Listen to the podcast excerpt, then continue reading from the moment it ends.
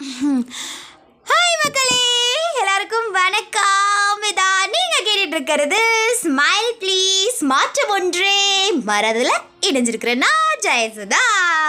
இன்னைக்கு வந்து ஒரு சூப்பரான ஒரு ஸ்டோரி ஒன்று ஒரு கதை ஒன்று அப்படியே உங்கள் காதுக்குள்ளே ஓதி விட்டுட்டு போகலாம் அப்படின்னு நான் வந்திருக்கேன். அது என்ன கதை அப்படிங்கிறத போக போக புரிஞ்சுக்குவீங்க. அதாவது அவமானம் அவமானம்னு நம்ம நிறையா பட்டிருப்போம். நிறைய இடங்களில் வந்து காரி காரி துப்பியிருப்பாங்க எல்லாத்தையும் தொடச்சி போட்டுக்கிட்டோம் இட்ஸ் ஓகே அப்படின்னு சொல்லிட்டு நம்மளுடைய வேவை நோக்கி நம்ம போய்கிட்டே இருப்போம்.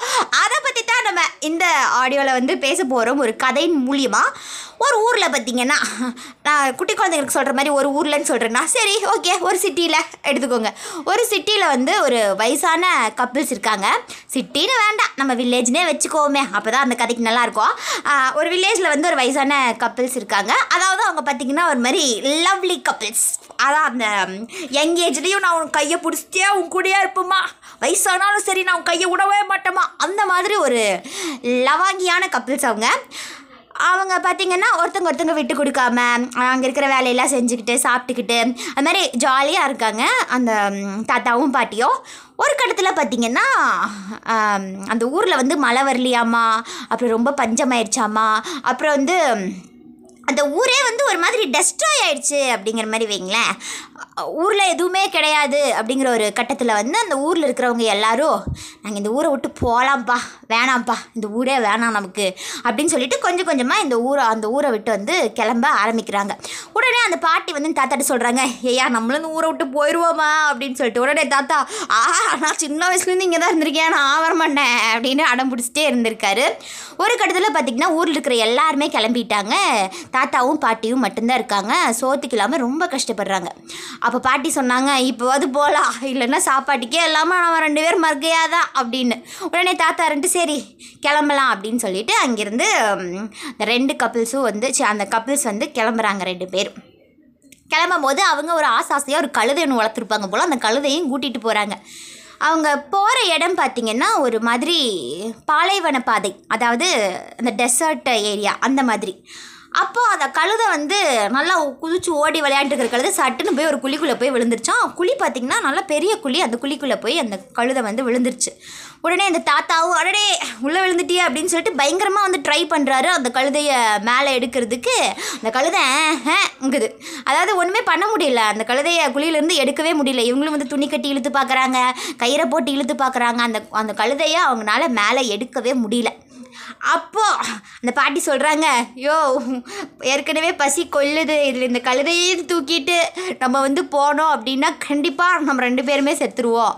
எதுவுமே பண்ண முடியாது. இந்த கழுதை இங்கே விட்டு வா. இதோட ஆயுஸ் அவ்வளோதான் இதோடைய இது இது அவ்வளோதான் அவ்வளோதான் இந்த கழுதை. அப்படின்னு நினச்சிட்டு வந்துரு அப்படின்னு சொல்கிறாங்க அந்த பாட்டி.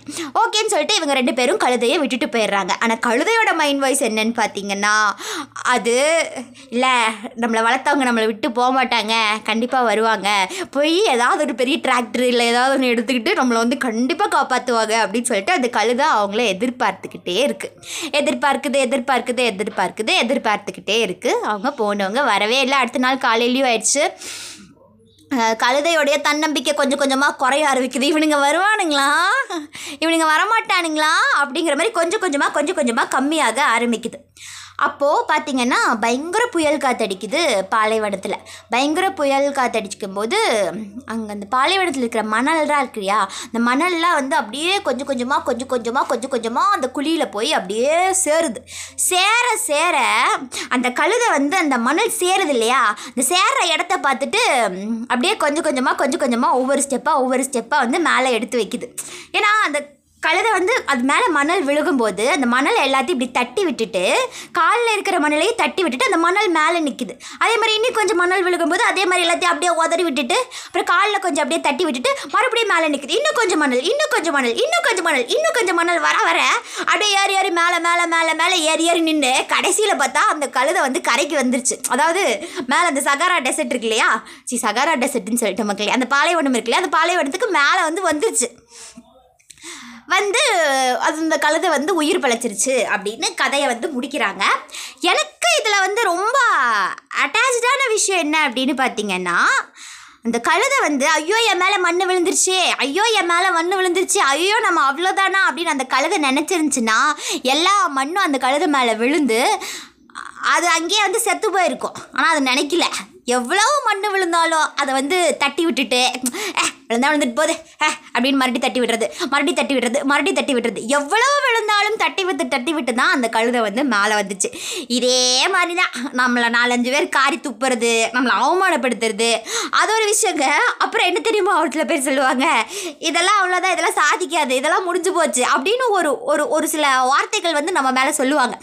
அப்படி சொல்லும்போது அந்த கழுதை எப்படி அந்த மணலை சிக்கு சிக்கு சிக்கு சிக்குன்னு தட்டி விட்டுச்சோ அதே மாதிரி நம்மளும் அந்த வார்த்தையை வந்து தட்டி விட்டு போடா போடா போடா நான் பார்த்துக்கிறேன் போடா என் வாழ்க்கை எனக்கு தெரியும்டா நீ போடா போடா அப்படின்னு சொல்லிட்டு நம்ம ஒரு ஒரு இதில் வந்து நம்ம இருந்தோன்னு வைங்களேன். கண்டிப்பாக நம்மளாலேயும் அந்த சக்ஸஸை அடைய முடியும்.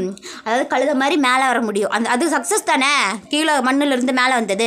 அதே மாதிரி நம்மளாலேயும் முன்னேற முடியும் அப்படிங்கிற ஒரு அருமையான ஒரு பியூட்டிஃபுல்லான ஒரு இன்ஃபர்மேஷனை சொல்லிட்டு நான் இந்த ஆடியோவை டோட்டலாக முடிச்சுக்கிறேன். இன்னும் இதே மாதிரி ஒரு சூப்பரான ஒரு ஆடியோவில் உங்களை நான் மீட் பண்ணுறேன் until then it's bye from Jayastha. நன்றி மக்களே. டாடா. Bye bye